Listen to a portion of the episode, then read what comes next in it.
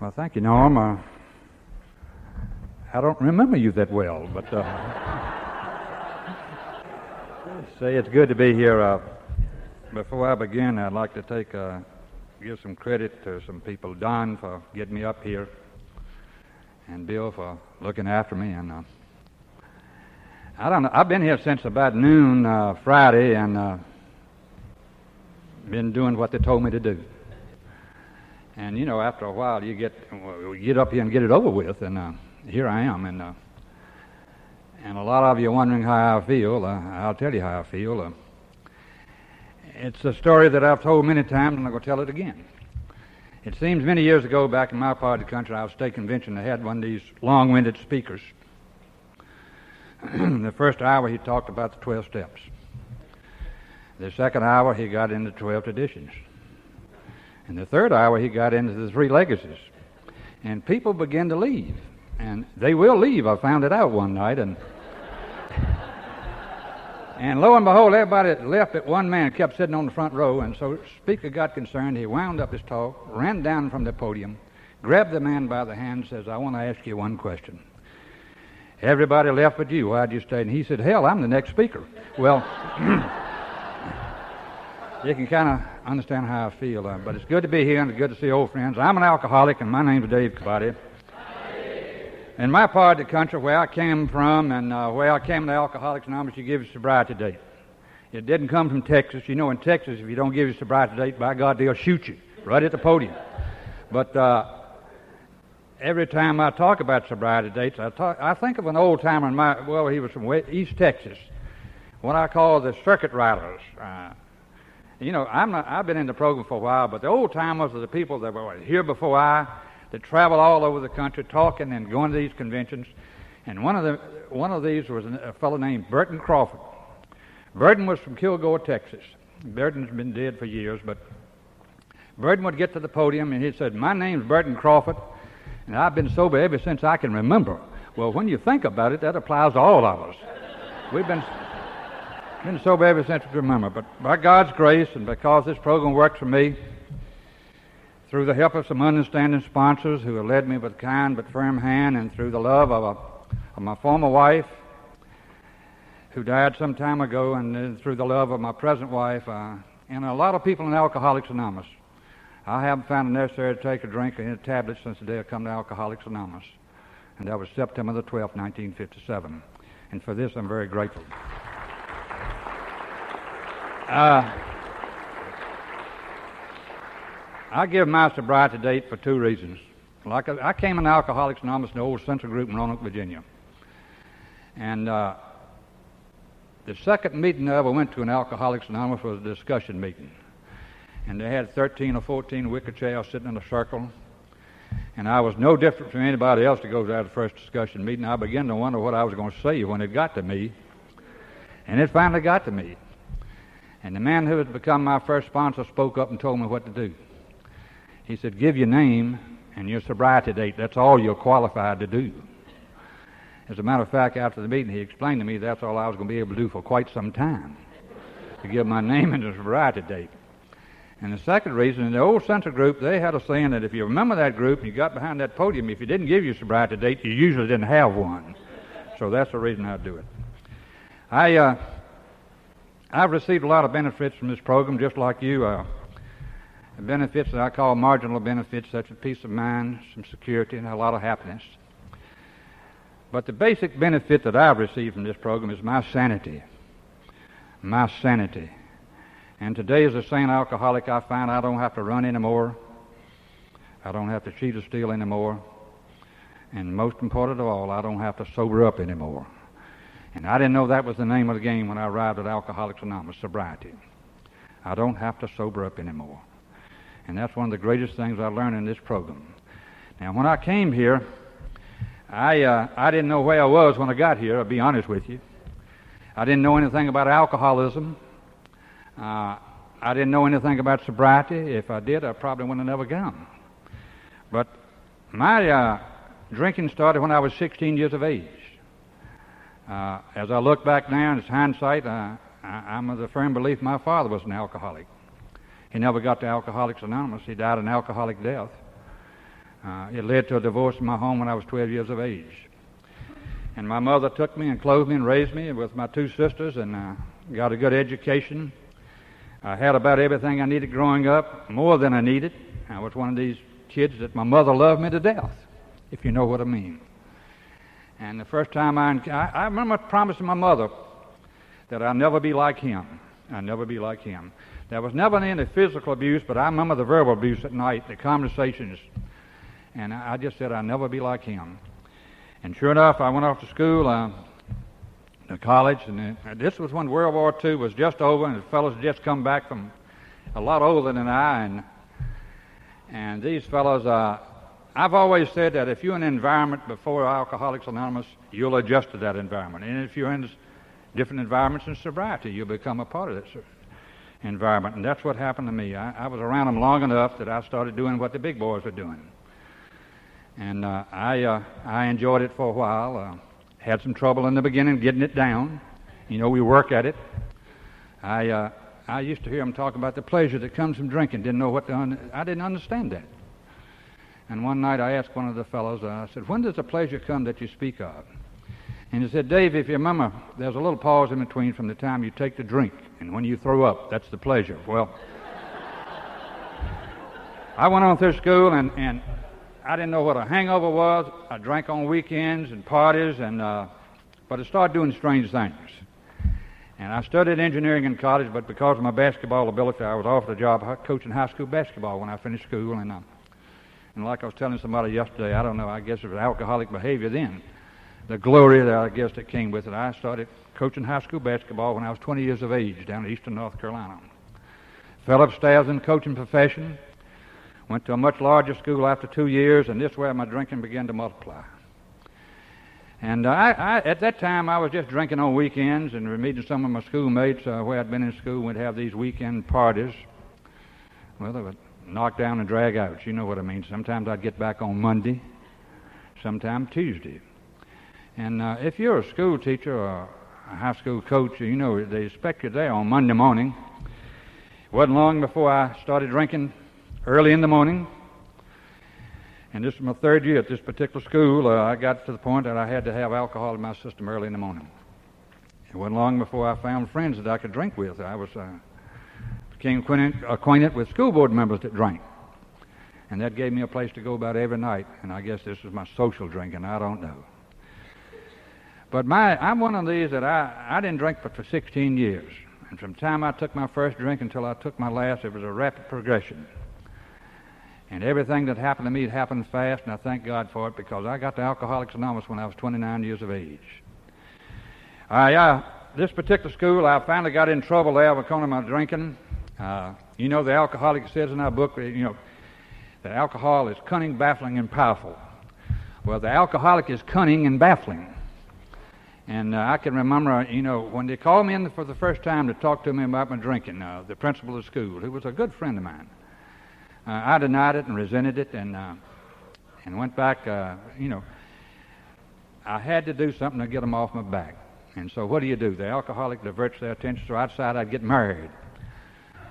Met a girl in the neighborhood I'd known about two weeks, and we got married. Of course, I gave him something to talk about, and it was a drunken marriage. It really was. She didn't have any idea, idea of my drinking, and it lasted for a year and a half. Uh, it got to the point that uh, this is this is the irony of alcoholism. Uh, uh, it does affect the family. This poor girl didn't know how bad off I was, and uh, because of the embarrassment it would bring in the community, because I was a high school coach, we lived together for about a year and a half. But yet I'm the community drunk now, and everybody knows it except she and I. And sure enough, it wasn't long before I uh, had to leave this particular job. They gave me a chance to resign. My drinking got into I had more problems. As a matter of fact, I got a sabbatical leave at one time to. When I came along, uh, there were no such things as treatment centers. There were what they call drying out places where they'd send you. My mother was able to send me some of the best ones up and down the East Coast. And I'd go to these places to, uh, as they say, taper off.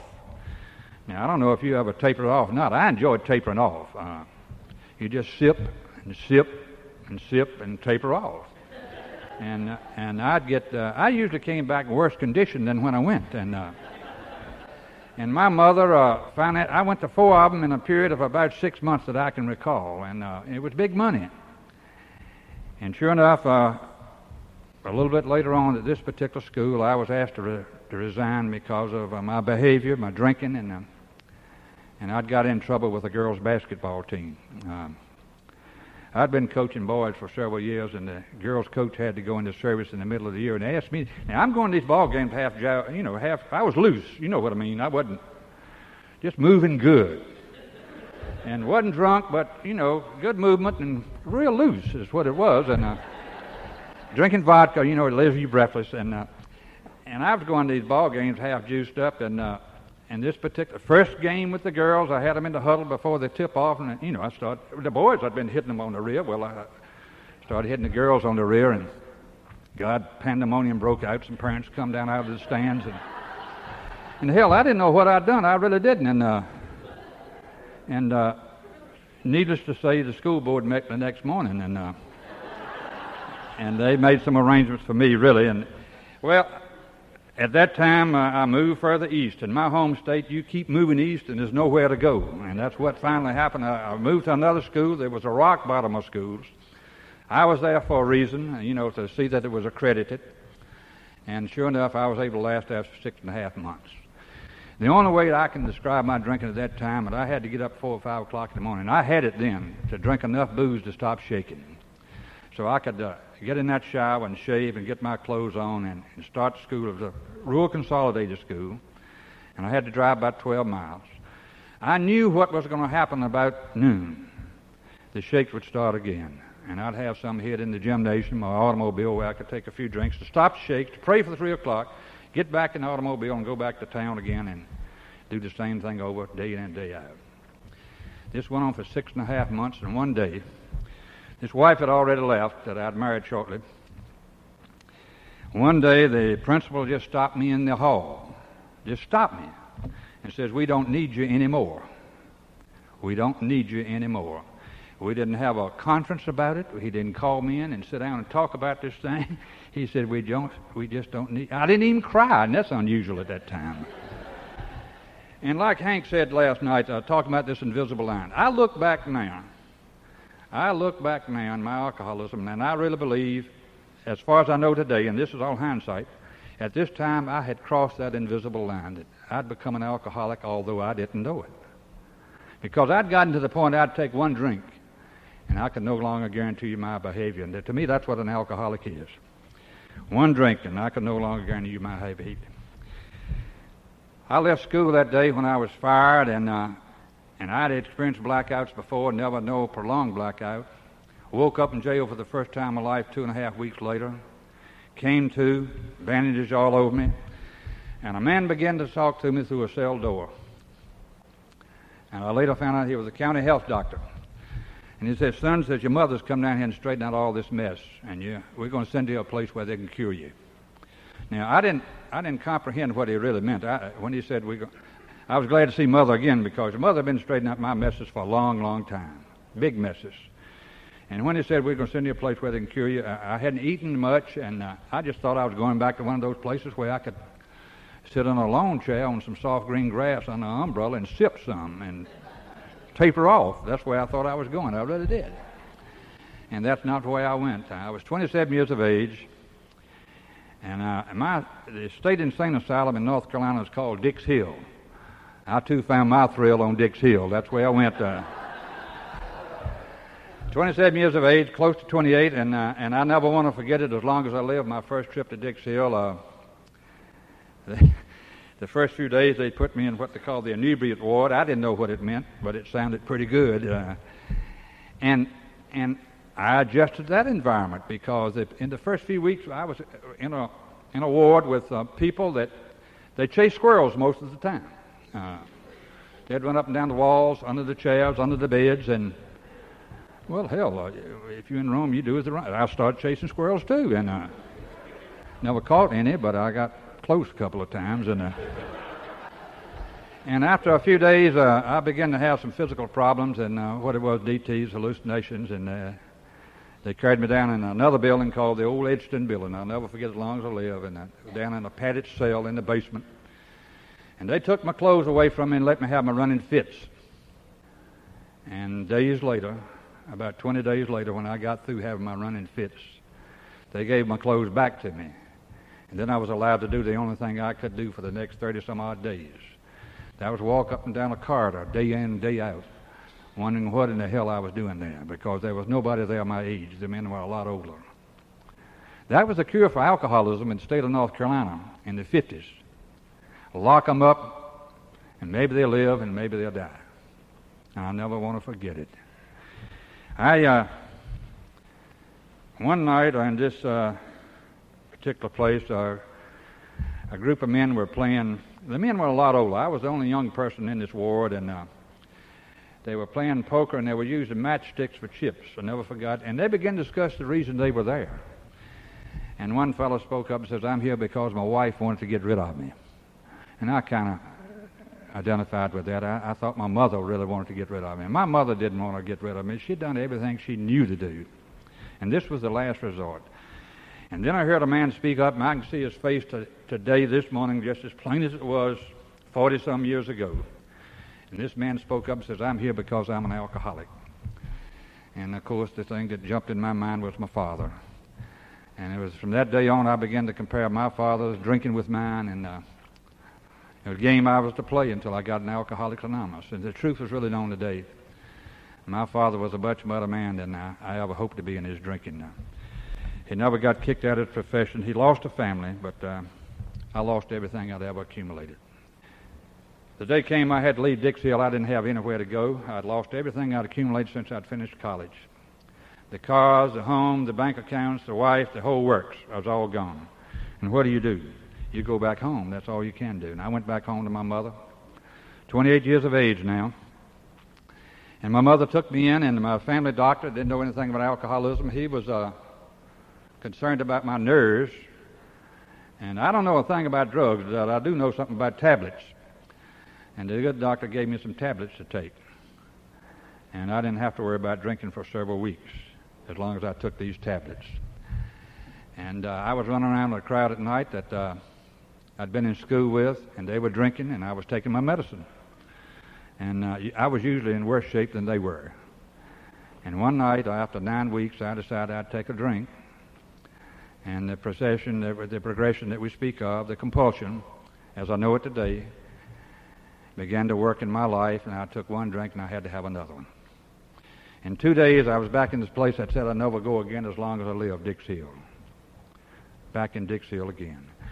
And to make a long story short, I went back to Dix Hill five times in six months on account of one fact I'd become an alcoholic and I didn't know it. Now, I'll have to be honest with you, there were times back in when I was drinking, I used to it was always when I was down and out and I had to bargain with somebody to get something. I'd take a little look at myself. Maybe it's the wine, maybe it's the beer, maybe it's the people.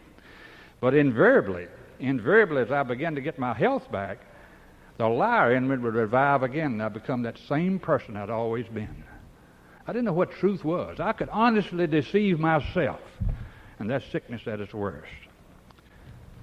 The last time I went back to Dix Hill, they put me in the nut part of the bug house instead of the drying out part and there's a distinct difference.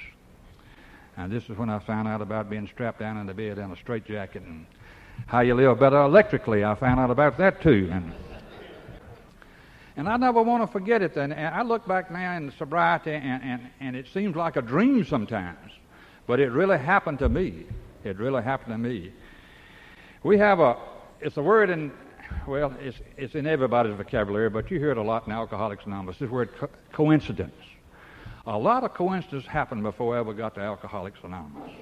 A lot of coincidences happened after I got sober. But a coincidence happened one day when I was in that nut ward. One day they came over and got me and carried me back and put me over there with the rest of the rummies in the old Edson building. And I don't know why, and I've never questioned it. I accept it.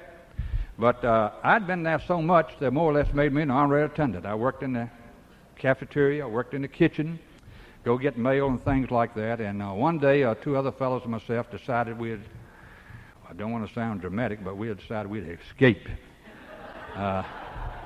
Back then, it was uh, all that high fence and all that stuff, barbed wire, and I don't know how we did it, but we got over it. Today, they turn them loose. They let them go anywhere they want to go. And uh, But we, we ran away from that place that afternoon. and escaped. escape was down in downtown Raleigh in a hotel that afternoon. Got hold of a jug and we were drinking, watching the six o'clock news. And it came on, and uh, and it was a TV and uh, black and white then, by the way. And and and the guy said the three criminals insane had just escaped from Dix Hill. And uh, one of the fellows spoke up and said, "Wonder who the hell it is." And uh, and about that time, they started flashing those uh, pictures, you know, of the three inmates that had been there. And, and God, one guy started crying and ran like hell. He just took off.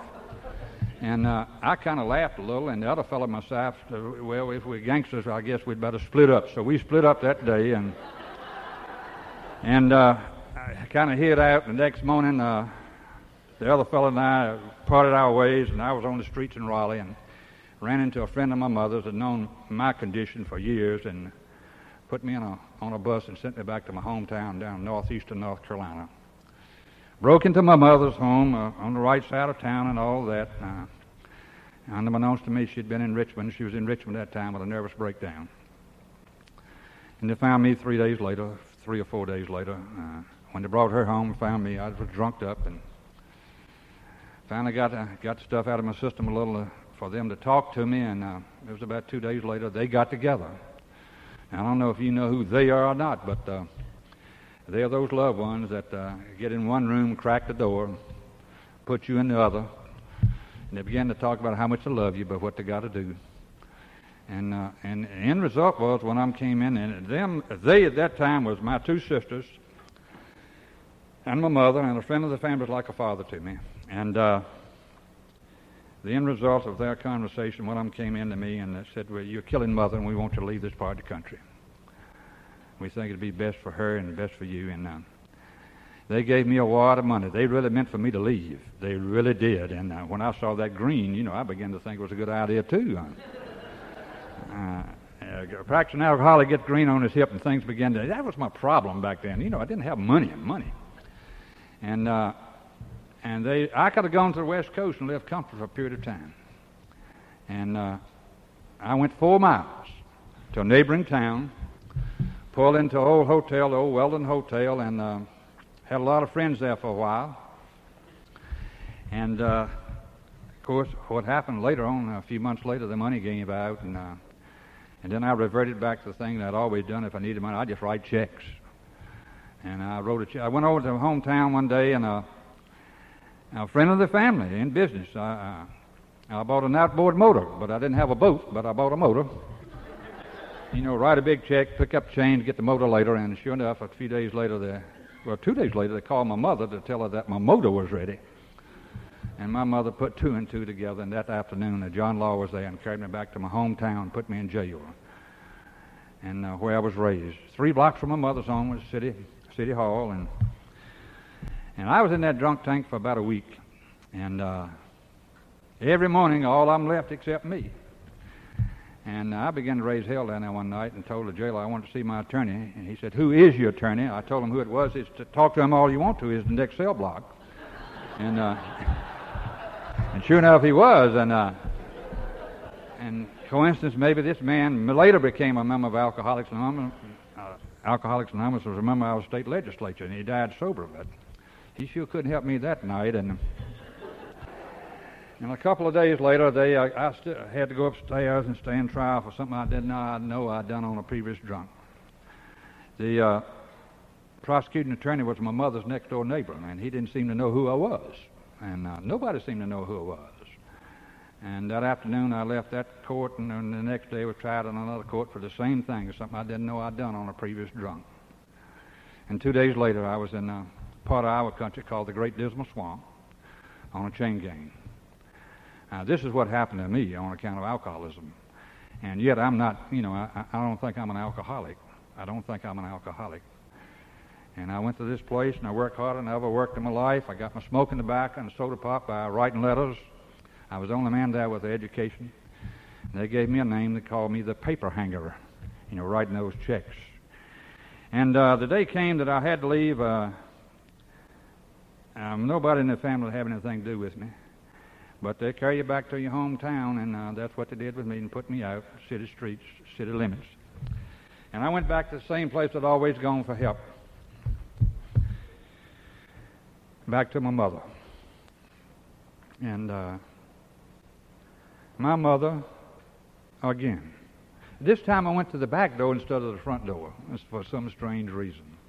I guess I was second class. And my mother began to talk to me, and she let me in, and uh, began to feed me, and uh, and they got together again and they got to arguing. My brother-in-law came over this time, and well, I won't get into that, but anyway, uh, they got together, and I heard my mother say, "He stays here tonight, whether you like it or not. That's my son." And uh, that was when, in my in my life, uh, in my time in drinking, there was the time that I said, "I, I sobriety, no, I didn't know what the word was. I just wouldn't drink anymore for her." And I don't recommend this before Alcoholics Anonymous or after. And I didn't for four months. One day it was suggested maybe I should go to work. It had been a while. And I didn't think I'd get a job coaching the state of North Carolina before it had happened. So the agency up in Virginia, I was interviewed in uh, two diff- three different states in a period of one week. My mother carried me to these places. And one afternoon we wound up in Roanoke, Virginia. Uh, a man began to talk to me, and uh, he was the superintendent of city schools in that city. And uh, I uh, told him about myself, and I didn't tell him anything about my past. And he said, "Well, I need some references. I'd like to get on the telephone and call these people now because we need to do something pretty quick because school opens in two weeks." And I gave him some references, and he left and went into another office. And I told my mother. My mother was sitting right right with me. I said, "It's all over now." And sure enough, in about 20 or 30 minutes, he came back and said, "Son, said we understand you had a problem with drinking one time, but you're cured now." And I said, "Yes, sir. I haven't drank in a long time. I'm doing all right." He said, "We want you to go to work." This was the largest high school in southwest Virginia at that time, Thomas Jefferson Senior High School in Roanoke, Virginia. And I had a chance to start a new life in spite of where I'd been. A new life. My mother financed it. I had a place to go when I came back a few days later. New clothes, new bankroll, uh, just a new start in life. And on the way back to Roanoke, I had to change buses up in Richmond, Virginia. Had a little layover. And outside, I'd have one drink. But I bought two pints you know how we are. We we add and subtract rather peculiar. And this was the beginning of my last drunk, the drunk that got me here. The only drunk that I like to talk about, the drunk that got me to Alcoholics Anonymous. Lasted about 24 days, I was told, and what happened to me, I was able to work for one week. I didn't go to the place I was supposed to go where I was supposed to live. I checked into the big hotel on the hill and started doing those things I'd always done, writing big bad checks and getting in a lot of trouble. Middle way this drunk, my mother got in touch with me through the general manager of that hotel and gave me the greatest gift she's ever given me since the day I was born. And that's when she kicked me out of her life, and I knew she meant it. I knew she meant it. And two days later, I was kicked out of that hotel. And uh, what happened then is I, wound, I was on the streets in Roanoke, Virginia, doing the best I could, and wound up on Skid Row in Roanoke. On Sunday morning, September 11, 1957, I was in a back alley in downtown Roanoke trying to get a drink of liquor down. And for some reason or another that morning, I don't know about you, but I know when my moment of truth came. That morning I was in that back alley and it, it dawned on me, but my God, I was killing myself from what I was doing. I was going to die in that back alley. And I don't know why. I don't know why to this day. But I had enough self respect that I didn't want to die in that back alley. I didn't take the drink. I just cried out for some help. And sure enough, maybe it was a coincidence. I don't know. But the only man that really knew me in that city on a first name basis found me that morning. He had been looking for me for several days. That was the superintendent of schools. He didn't know anything about AA. He didn't know anything about Alcoholics Anonymous. He just wanted to help a human being. That's all it was. And he had talked to my mother, and he found out it wasn't no use. And he took me to his home that afternoon in the prominent section of Roanoke, Virginia, and got in touch with a man that knew a man in Alcoholics Anonymous. And I was carried to Alcoholics Anonymous that afternoon on September 11th, 1957. And my sobriety date is September the 12th. I had a sponsor says you don't count it till you've been one day sober. So that's the way it was for me. Now, I'd heard of Alcoholics Anonymous two times before. The first time was when I was in Dix Hill. Uh, on Sunday afternoon, some fellows in Raleigh used to come over every after Sunday afternoon and put on an AA meeting. And they'd say, AA is here, everybody in the room. And I'd go with them, and I'd get in the back of the room, raise hell while the guy was up there telling the story drink the coffee and eat the donuts, make fun of them. And you know, I was about several years sober. I realized one day that, my God, every Sunday afternoon they left. But I had to stay. Uh, we catch on kind of slow. That was the first time I heard about Alcoholics Anonymous. The second time when I got off the chain gang, in my hometown, my mother had made arrangements with a fellow the old town in my hometown to carry me down to Rich Square. Down Rich Square was a small community in northeastern North Carolina to talk to Vernon Strickland. Vernon Strickland was a successful attorney. He had lost his practice.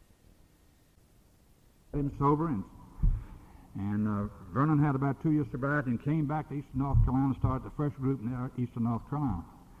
And uh, they carried me down there to talk to Vernon one night. Uh, and that man took the time to sit down and talk to me and tell me about Alcoholics Anonymous. And, and I told him I was too young to be an alcoholic. And, uh, and yet my brain had been about pickled by then, and, but it was too young to be an alcoholic. I never forgot what Vernon told me. He said, I'll tell you what. He said, you keep drinking and be patient, and you'll find out if you're an alcoholic. And sure enough, about a year and a half later, I was an alcoholic. But that day I got to AA for the first time. They carried that man met this man. He carried me to what was known as the Easy Does It Club, 12-step clubhouse in Roanoke, Virginia. I'd gotten to the point that I, I, my hair hurt, my toenails hurt. I was tired of, you know, tired of the high cost of low living, and that's what it is. And they, I wasn't, I wasn't drunk, but I was, I was just immobile. I, I, the only way I could see was straight ahead, no peripheral vision, and uh, they carried me up those steps physically, and. Uh, as we got up there, we began to talk to some fellows, talk to them, and there was an old gentleman standing in the right-hand corner. Never got behind a podium. I don't mention this man. His name is Old Man John. That's what we call him. And this old man wiggled his hand. I went over there, and and he put his arm around my shoulder. I've never forgotten it. And he said, "Son, says all you got to do is listen to these people, and you never have to be alone again." Listen to these people, and you never have to be alone again. And what old man John was telling me then is there was just, just like was read in the first few lines of chapter 5 a while ago. Uh, rarely have we seen a person fail who has thoroughly followed our path. That's what he was telling me. And old man John rang my bell. Old man John come to Alcoholics Anonymous when he was 76 years old.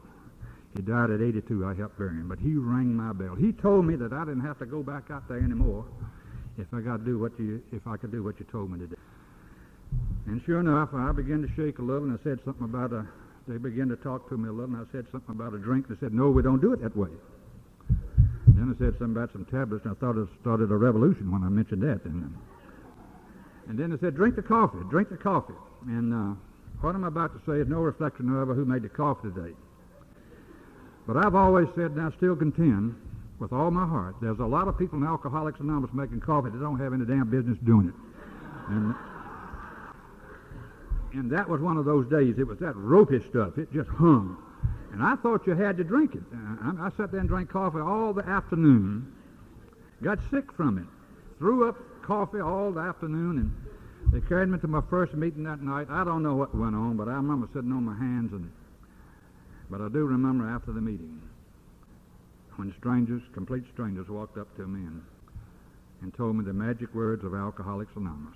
We love you and we understand you're going to be all right. Nobody asked me where I came from, what I had. Just you, we love you and we understand. We're going. And that night it was proved to me I didn't have to be alone anymore. I'll tell you how I got sober. I got sober with three members of Alcoholics Anonymous getting me a room at the YMCA and sitting with me all night long and talking to me and telling me I can make it another minute and I can make it another hour. And finally the sun came up, and old Claude, he's dead and gone now, spoke up. The first time I ever heard it, he said, Dave said, maybe you can make it today. Said, all we do is we try to, just try to do it a day at a time.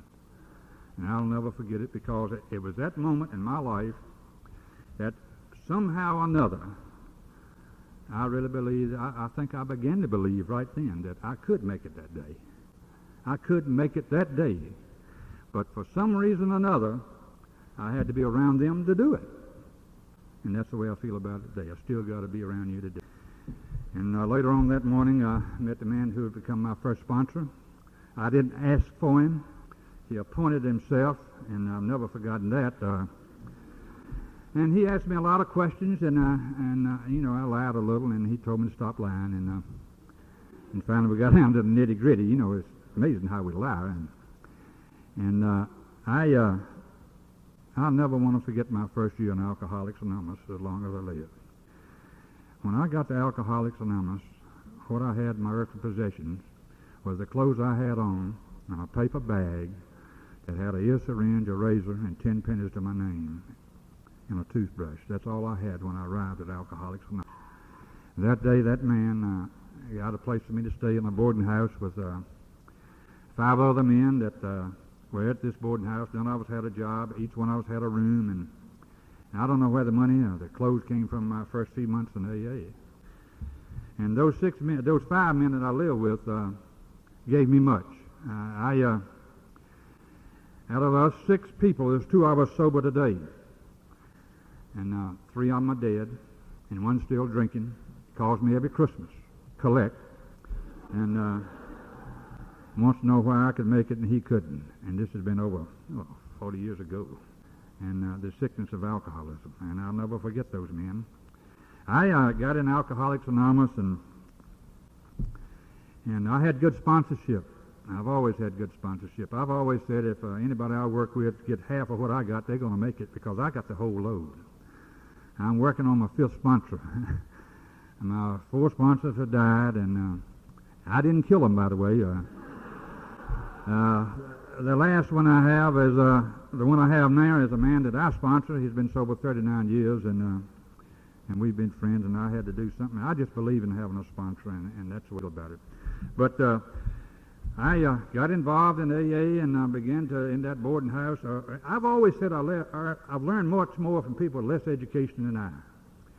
The man that solved my employment problem had a third grade education. Now, prior to this, I'd met my former wife, Sue. Uh, after I got sober, she'd never seen me take a drink and never seen me drunk. And she said she was doing a social work. And she, uh, she lived with me 30 some years, uh, 30 some years of my sobriety. And uh, she gives, she should be given a lot of credit because this was a gift from God, this woman. And uh, I was, they had a conference room in that group. I, I call it inventory room. That's what it was. They, hell, they, they'd call you in and sit you down and say, we want to take your inventory. Sit down. And that's what they'd do. I mean, it was uncontested. You just sat down and uh, and they said, and they'd point the finger at you.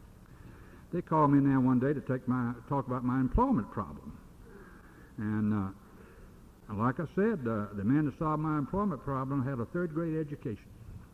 His name was Red. He was a sign painter, and they began to discuss various things. And then Red spoke up and said, "Dave, it seems to me." That if you studied engineering in college, that's what you ought to be doing in life. Well, hell, nobody ever explained to me that way before. And so, through Red's advice, uh, I was uh, went over to Salem, Virginia, a neighboring town, was interviewed for Virginia Highway Department. And uh, AA had told me, uh, Alcoholics Anonymous told me, said, tell the truth.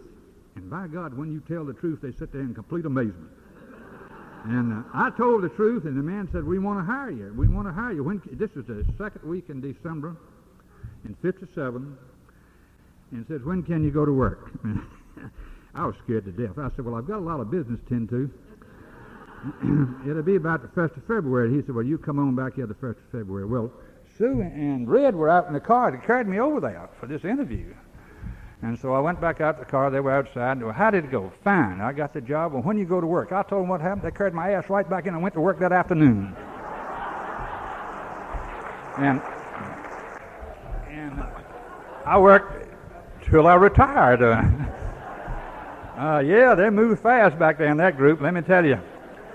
And uh, oh, I learned a lot, and I, went ahead and, and got. Uh, I was scared, and I was I got a lot of promotions and so forth, and um, it led to a lot of advancements, and had good help, and uh, and then uh, you know I got involved in the group, and uh, I, I was you know I was got to know something after about nine months. You know, stark raving sober and run around quoting the book and the steps and everything. Anybody listen to me and and finally let me talk one night and uh, the steering committee had to meet on that. Uh, it looked like I was a gamble behind the podium, I reckon. But anyway, one of the fellows that at that house where we were, boarding house where I stayed, they, he'd got took sick, got puny, he got drunk, is what it was. And the other fellows brought him to the meeting to uh, And I don't know, I was getting ready to talk, and I, just somehow in my mind, well, what I should do is talk to him. And, you know, I give a talk on how not to slip. Never heard of one, but I started one, and I'd been talking about five minutes. I heard somebody say, sit down. And when you start raving sober, you don't hear him say, sit down. And I kept on going. And in a minute, he said, sit down. It was my sponsor. And I didn't sit down. And finally, he come to the podium and got me. and carried me down the aisle there. And, and as I was walking down the aisle, uh, everybody's eyes were big, you know, never seen anything like this. And the thought in my mind was, my God, I got too much power for him tonight, and he don't want me to overdo it. That's all it is. And, and you can begin to understand how sick I was getting. I was uh, I was running around in a crowd then in AA that were telling me to take what I needed and throw the rest away. I had the first step, and that was about it. And then one night, one night, thank God, the old timers in that group called me in that conference room set me down, and and they really took my inventory and told me that unless I uh, got a hold of these steps and got honest with myself, that I was going to get drunk. And this is a hell of a thing to tell the backbone of the group they're just going to get drunk, but that's what they told me. And I got mad, and, and I got ready to tear out that room, and uh, got to the door. And my sponsor spoke and says, I want to ask you one question before you leave. And the question was this When was the last time you thanked God for a day of sobriety? And I left and went back to that boarding house. Uh, God to me at that time was a question mark in the sky. Maybe yes, maybe no. And I got back in that room, and, and I wanted to do something to him. You know how we are. I, the thought of taking a drink didn't occur to me, I'll be honest, but I wanted to do something to him and to that whole group that took my inventory. You know, twist something, or do something, hit them up. So I sat down and wrote a written resignation to Alcoholics Anonymous, and and uh, thank God, as I was involved in this composition, uh, I began to hear his voice. It was an echo. When was the last time you thanked God for a day of sobriety? And it became louder and louder and louder. And I was forced to my knees to pray to a God I really didn't know anything about at that time. And as a result of that juvenile prayer, I was able to walk into a bathroom and look at myself for the first time in my adult life, eyeball to eyeball, and know what I really was that I was just a speck on this universe and someday I'd die and soon be forgotten. And the only way I had to go was through the program of Alcoholics Anonymous because I tried everything. And so the next night, uh, I went back and I rejoined Alcoholics Anonymous. and I do it every year. I have a birthday, I rejoin. And I'm still here, and, and I got involved with the steps and did what my sponsor said. And then I was approaching two years sobriety, and uh, in order to marry Sue, I had to move back to North Carolina and went to work for the North Carolina Highway Department uh, as an engineer. And and my sponsor, my first sponsor, made arrangements for another man to take me over when I got to Raleigh, and, and I was very fortunate to have him my second sponsor, one of the early members of Alcoholics Anonymous in New York City. He had married a lady in Raleigh, and uh, and God, uh, he was the man to ram the big book down my throat. Because after I moved to Raleigh, I'd, I'd, ask people questions and let them know how smart I was. And, um, and Tom would say, read the book, read the book. He got me interested in service work. And it was through Tom and his connections. I traveled with him all over the country. When I was just a young AA, and uh, he was speaking all over the country. That's how I got to meet GO staff, GSO staff members. And later, how I got to meet Bill was on account of Tom. And uh, I look back now, and I was one of the fortunate ones, really. And he gave me a great lesson about standing behind one of these things. Uh, I had uh,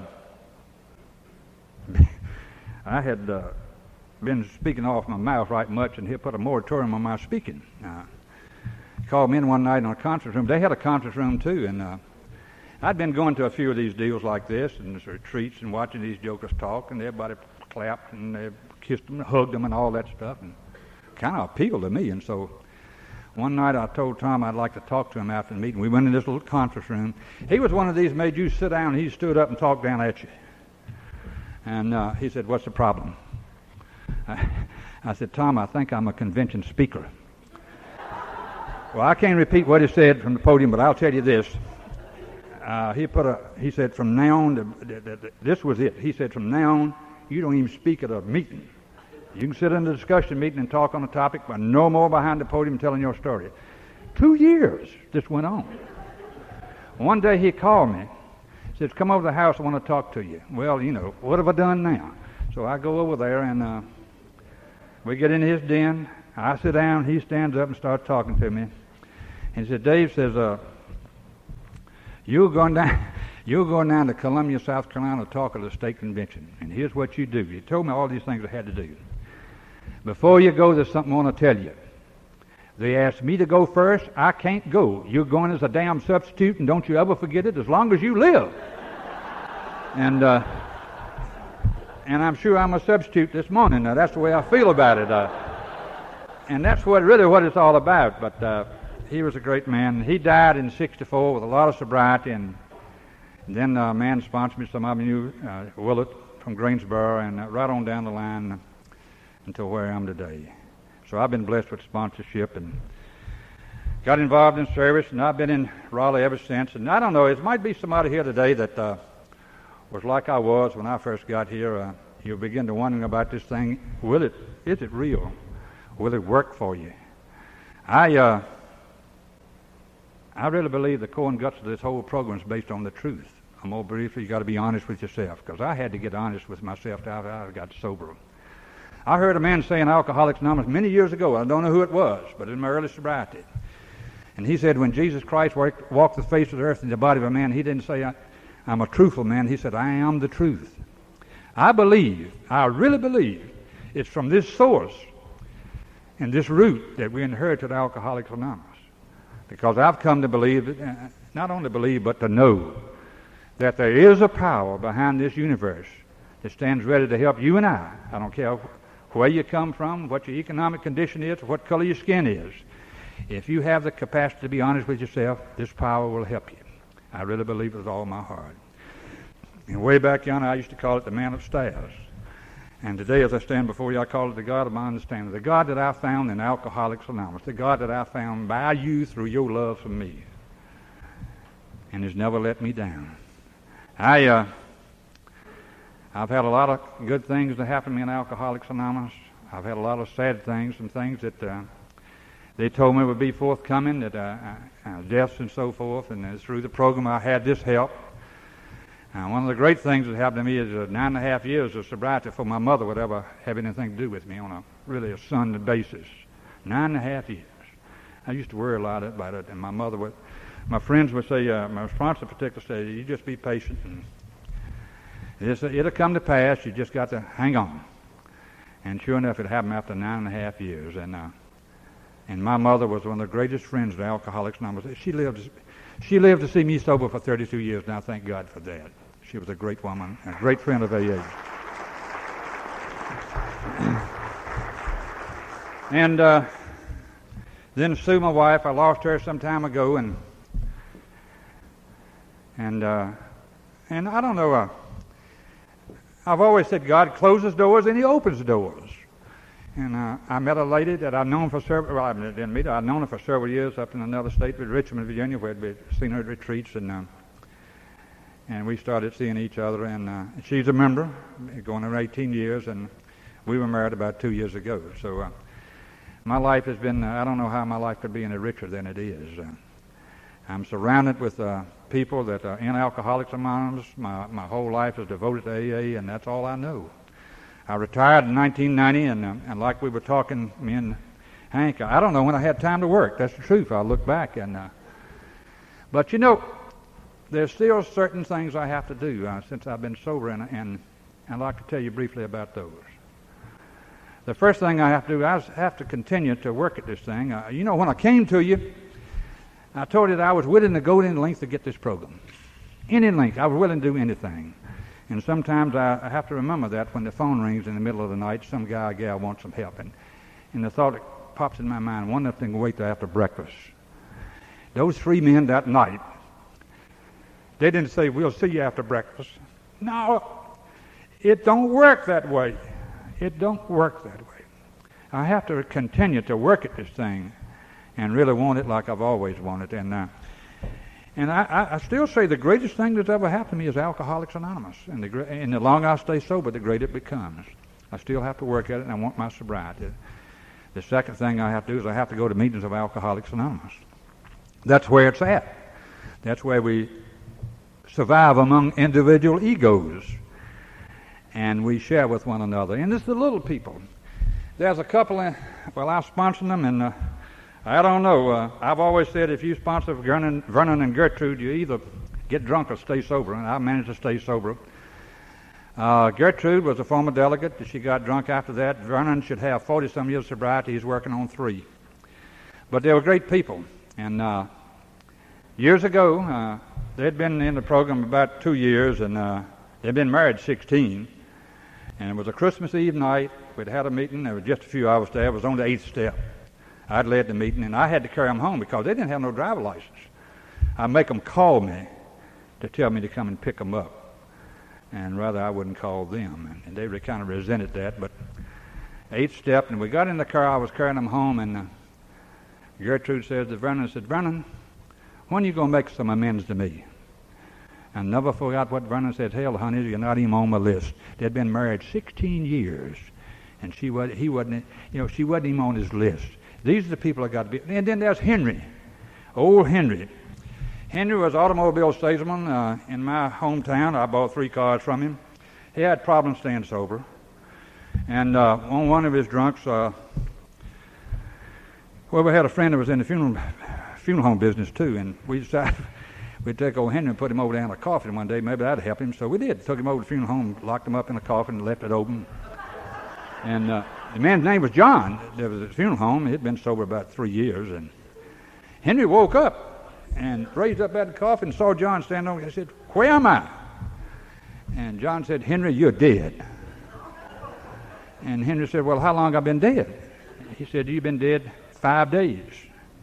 My God. He said, Well, what are you doing here? He said, I'm dead too. How long you been dead? He said, I've been dead nine days. Henry said, Well, you ought to know where we can get a drink. Well, that's the kind of fellow he was. You don't follow it, do you? Oh, Henry wanted no way he could get a drink and he was dead. That's the alcoholic. The uh, third thing I have to do is I have to uh, try to work the 12 steps to the best of my ability. The 12 steps, uh, you know, uh, I can save you some time if you're new in the program. That's the program. I fought it for a while, but I've come to know that that is it. Work the 12 steps. And I happen to believe there's a line in my book, and your book tells me it says uh, we're granted a daily reprieve contingent upon the maintenance of our spiritual condition. And through these steps that I've been able to maintain my spiritual condition and improve. And the fourth thing I have to do, and you know exactly what I'm talking about, some days I just have to hang on and do the best I can. And there have been days like that in my sobriety. They used to tell me nothing's so bad that it won't get better if you just have to hang on. And, and it's from this I feel like that uh, yesterday is my experience and, and tomorrow is my hope. And today is going from one to the other and doing the best I can. And as long as I can walk hand in hand with you down this happy road of destiny, I too believe that I'll be allowed another day of sobriety. God, the Father of all mankind, maybe it's a coincidence I'm here today and see some people I've known over the years. Maybe it is a coincidence. I don't know. But I simply define a coincidence as this an act of God in the midst of time. The same God that has been doing for you and I that which we could not do for ourselves. God the Father of all mankind. I've been up here for a few minutes, and I'm going to close. And uh, I could have got up here and said these words in the beginning and sat down. It would have told my story and probably yours, and it's, it's the most powerful thing in the book as far as I'm concerned. And uh, I used to say it with my words, and some people started asking me about it, and I had to admit it was in the book. But it is in the book, and I'd like to close with it because it means so much to me. And it goes like this uh, this great experience that released me from the bondage of hatred and replaced it with love is just another affirmation of the truth I know. I get everything I need in Alcoholics Anonymous, and everything I need I get. And when I get what I need, I invariably find that it was just what I wanted all the time. Thank you very much.